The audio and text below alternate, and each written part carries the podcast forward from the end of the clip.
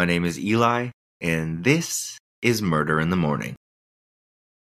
My sources for today come from my religious textbook, Ranker.com, The Guardian, FBI, FBI.gov, and the rest I'll list below. I wanted to do something special today, and I think I found the perfect story after a bit of digging. Kept asking myself, who or what is the perfect killer? What is the perfect killer? Not just like a certain person, but no matter their age, preference, MO, victim profile, what is one thing that stands out above the rest? Long haul truck drivers. Now, you don't have to agree with me, of course. I'm just a dude. But I challenge you to find me anyone else in a better position to kill. Police officers, you might argue. Sure, but look at Stephanie Lazarus, or John Christie, or Joseph DeAngelo, or any number of law enforcement officers who have been killers and have been caught. Their ego becomes their downfall. They believe they're above the rest, untouchable, smarter than the average murderer. But they don't move around.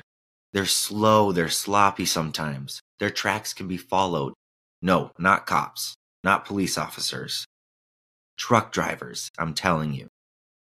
According to the FBI's website, if there is such a thing as an ideal profession for a serial killer, it may as well be a long haul truck driver. FBI crime analyst Christy P. is quick to point out that long haul truck driving is an honorable profession and that the overwhelming majority of drivers are not murderers. But it does happen, and the pattern is unmistakable. More than a decade ago, analysts for the FBI's Violent Criminal Apprehension Program, or VICAP, the only national database of serial crimes, began to see a marked increase in the number of bodies recovered along the side of the road. A majority of the victims were truck stop sex workers, and it turned out that many of the suspects were long haul truckers. Christie explained, We had an inordinate number of victims and offenders from this rather specific population pool. To make matters worse, these cases are extremely difficult to investigate.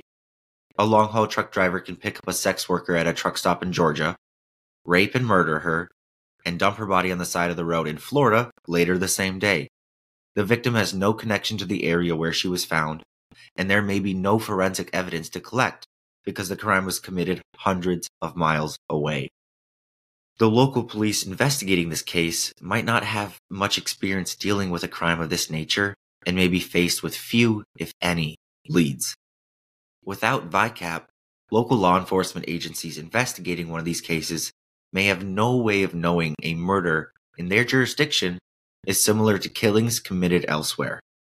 Since the initiative began, VICAP analysts have compiled a list of more than 750 murder victims found along or near U.S. highways, as well as nearly 450 potential suspects. These analysts also began to develop detailed timelines for many of the suspects. The information in the timelines, obtained from company logs, gas station receipts, and other records, helps investigators pinpoint where a suspect was when the murders were committed.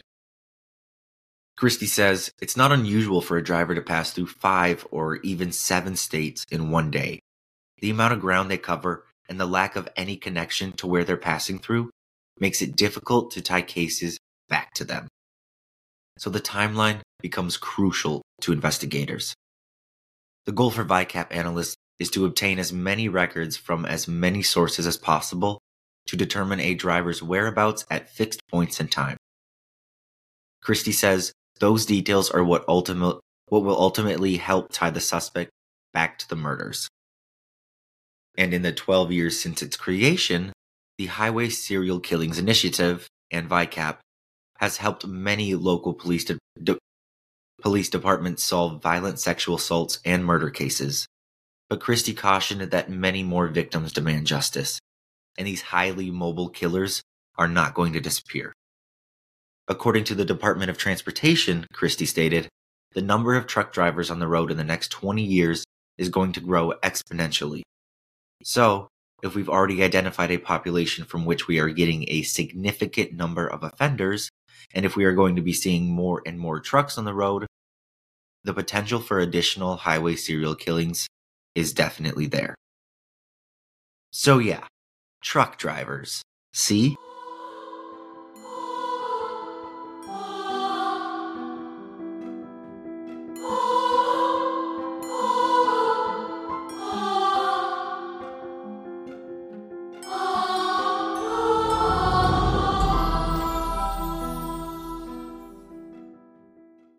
The hard part for me today was finding a story most of us haven't heard before.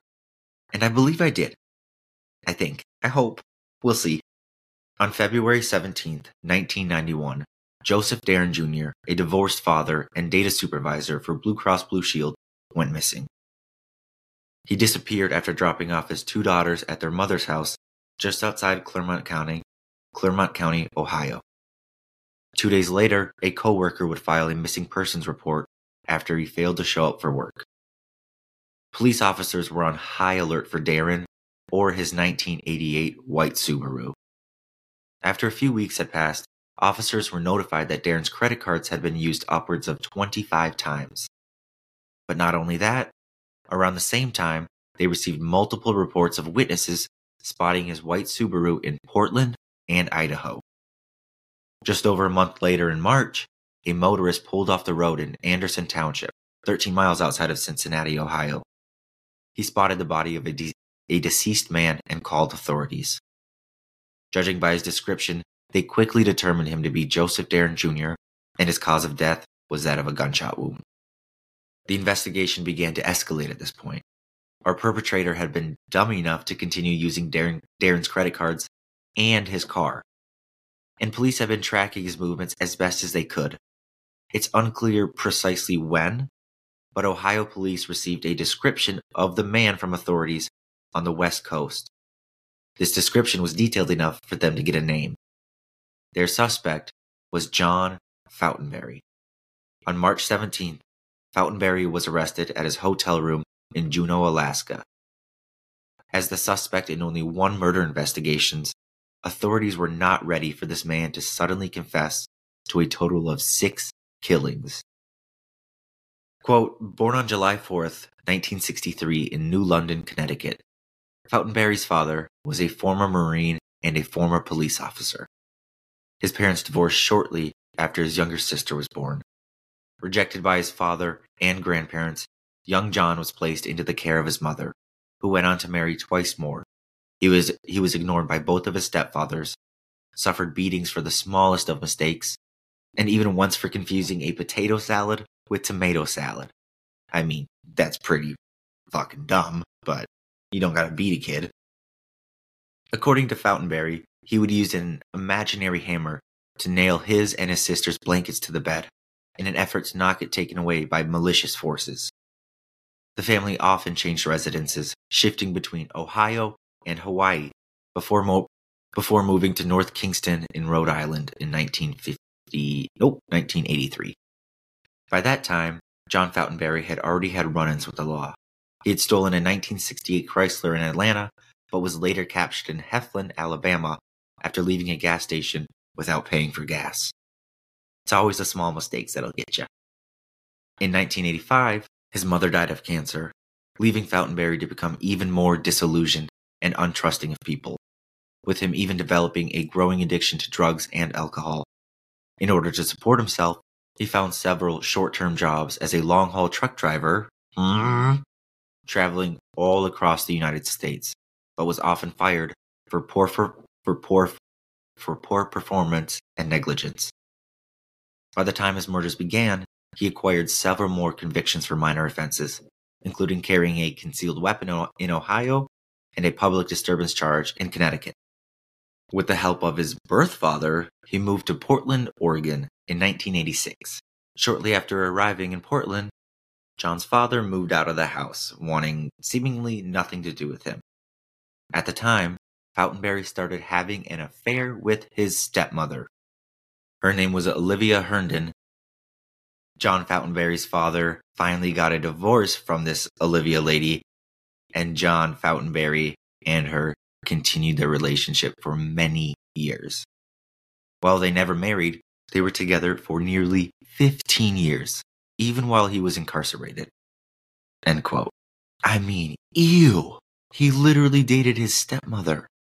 I mean, some of you weirdos out there are probably jealous. The first time Fautenberry committed murder was in 1990. He happened to cross paths with a 47 year old man named Donald Nutley, aka Nut, from Waco, Texas, at a truck stop just outside Troutdale, Oregon. Nutley told John that he was headed up to Mount Hood for some shooting practice and asked if he would like to join. Fautenberry obliged, and the two began their trek through the woods. While Nutley's back was turned, John pulled out his gun and shot the man in the head. His disappearance remained a mystery until April 21, 1991, when his teeth and skull, complete with a bullet hole, were found in a wooded area of Mount Hood. The following year, according to Wikipedia, on February 1st of 1991, Fautenberry encountered 27-year-old fellow trucker Gary Farmer. Gary was from Springfield, Tennessee, and they met at a pilot truck stop in Bloomsbury, New Jersey, not far from the I 78. According to Fautenberry, Farmer allegedly made unwanted sexual advances on him, and in retaliation, he killed him and robbed him. Fautenberry left his body in the truck's sleeping compartment, and he was found on February 5th and remained unidentified for a few days. After his identity was recovered, authorities released a sketch of a man wanted for questioning in his death. According to his employers, Gary Farmer was on a cross country route bound for Hunterdon County at the time of his death. And at the time of the murder, Fautenberry was traveling towards Zion, Illinois, and had stopped at the truck stop to have breakfast. Sixteen days after killing Gary is when he encountered Joseph Darren Jr. Posing as a hitchhiker, Fautenberry was picked up by the good natured Darren, who proceeded to kill him and rob him afterwards.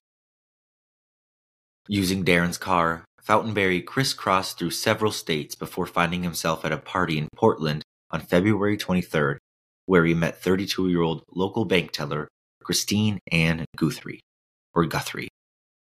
She agreed to accompany John to the Coastal Silver Sands Motel in Rockaway Beach, where the pair were seen by hotel owner Anna Maudrell. Following their meetup, Guthrie vanished, her body was found on April 1st near the remote logging community of Timber, and she had died from gunshot wounds to the head. From there, quote, Fautenberry drove to Seattle, Tacoma International Airport specifically, abandoning Darren's car there at the parking lot. He bought a one way ticket to Juneau, Alaska, arriving on March 2nd or 3rd, finding work on a fishing boat, and moving into the downtown Bergman Hotel. On March 14th, he was hanging out at a rural bar, having been fired from his most recent job at the fishing boat, when he came across 39 year old Jefferson Diffie, a miner who worked at the Greens Creek silver mine. The two struck up on a conversation, and Diffie, feeling sorry for the newcomer, who wasn't yet accustomed to the Alaskan wilderness, invited Fautenberry to his condo. There, John Fautenberry proceeded to beat him and stab him 17 to 18 times before stealing his wallet, credit card, and 9mm handgun. And the following day, he withdrew $400 from Diffie's bank account. In the meantime, coworkers had filed a missing persons report for Jefferson Diffie, who hadn't come back into work for two days, which was quite unlike him. As well positioned as Fautenberry was, he's just so dumb. At this point, he's been using the credit cards and bank accounts of two separate dead and missing people. Finally, three days after killing Diffie, John Fautenberry was arrested in his Juneau hotel room. He was indicted for the murders of Diffie, Gary Farmer, and Joseph Darren, and was first to stand trial in Alaska. In exchange for the other charges being dropped, he pleaded guilty to the killing of Diffie and was given a 99 year prison, ter- prison sentence in Alaska. Then, he was extradited to Ohio, where he was sentenced to death for the murder of Joseph Darren and sent off to await execution at the Southern Ohio Correctional Facility. But then in September of that year, he was extradited to New Jersey, where he pleaded guilty to the murder in the Gary Farmer case and was given a life sentence in that state. While in custody, police looked into other possible murder connections, including the Dr. No murders, but his MO and victim profile were too far off. During his imprisonment, Fautenberry was profiled as a serial killer according to the FBI's definition, with newspapers drawing comparisons to other murders such as Ted Bundy. Fautenberry himself denied being one, as he believed he didn't fit the criteria because he murdered for money, not for sexual or personal satisfaction. Every single appeal or bid made by Fautenberry was immediately denied, and on July 14th, he was executed by lethal injection at an Ohio correctional facility. And that, my friends, is the story of the truck driving serial killer, John Fautenberry. Woo! I had a lot of fun with that one. Well, as much as you can, I guess, in a not weird, morbid way. In a morbid, weird way. And I hope you did too. I only hope the FBI can find more and more resolutions for the countless un- unidentified victims or killers along our interstates and highways. The US is just so freaking rotten with them. Fun fact the greatest distance Fautenberry traveled between victims was 2,860 miles, or 4,603 kilometers. And I think I think that'll about do it. Hang around a bit after the world's okayest outro for another little extra bit today. Thank you all once again for tuning in. And I hope to see you at the next episode. Okie dokie. Bye bye. Love you.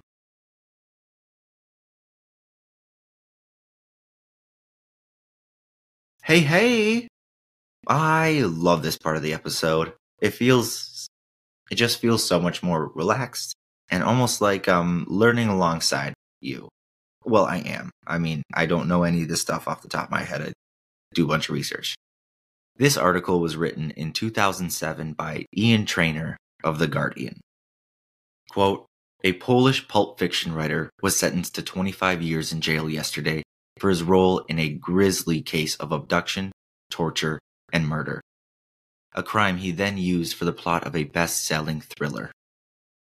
In a remarkable case that has gripped Poland for months, Krystian Bala, a writer of blood curdling fiction, was found guilty of orchestrating the murder of a Wrocław businessman, businessman seven years ago named Dariusz Januski. These are going to be some tough Polish pronunciations. I am so sorry. Darius J. He killed him in a crime of passion brought on by the suspicion that the victim was sleeping with his ex wife. In the novel, the villain gets away with kidnapping, mutilating, and murdering a young woman. In real life, however, Krystian Bala got his comeuppance, even though it was seven years after the, dis- the disappearance of the man. The killing of Darius J. was one of the most gruesome cases to come before a Polish court in years, with the murder he wrote subplot unfolding in the district court in Wrocław and keeping the country spellbound. Dariusz, who is said to have been having an affair with Bala's ex-wife, was scooped out of the river Oder near Wrocław in southwest Poland by fishermen in December 2000, four weeks after going missing. The police test revealed that he was stripped almost naked and tortured. His wrists had been bound behind his back and tied to a noose around his neck before he was dumped in the river. The police had little to go on. Within six months, Commissioner Jacek, Wroblewski, leading the investigation, dropped the case. It remained closed for five years, despite the 2003 publication of Amok, a book written by Krystian Bala of a gory tale about a bunch of bored sadists, with the narrator, Chris, recounting the murder of a young woman. The details of the murder matched those of Darius's almost exactly.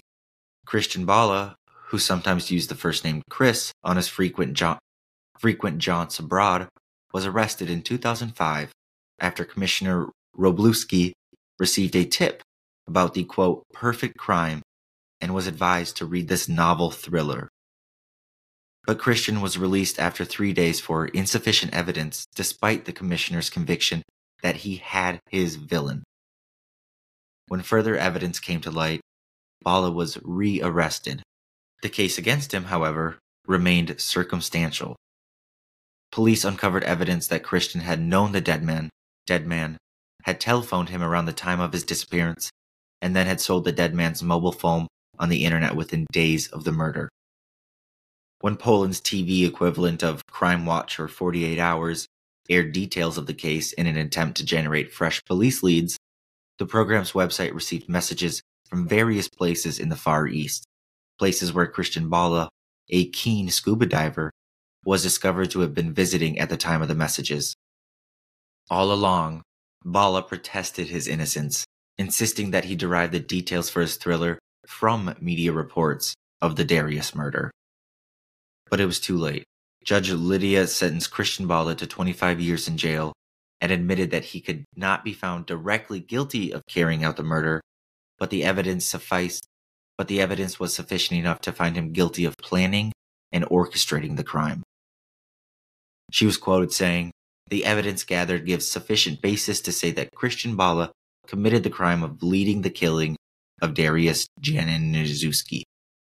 The court heard expert and witness evidence that Krystian was a control freak, eager to show off his intelligence, even, quote, pathologically jealous and inclined to sadism.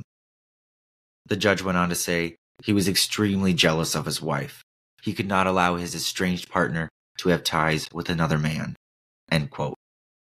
He was so, so close to the perfect crime, so close to getting away, just not close enough.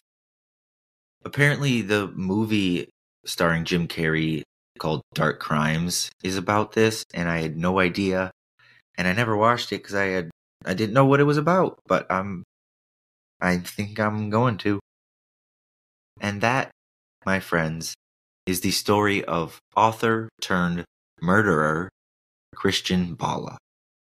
Or murderer turned author. My apologies.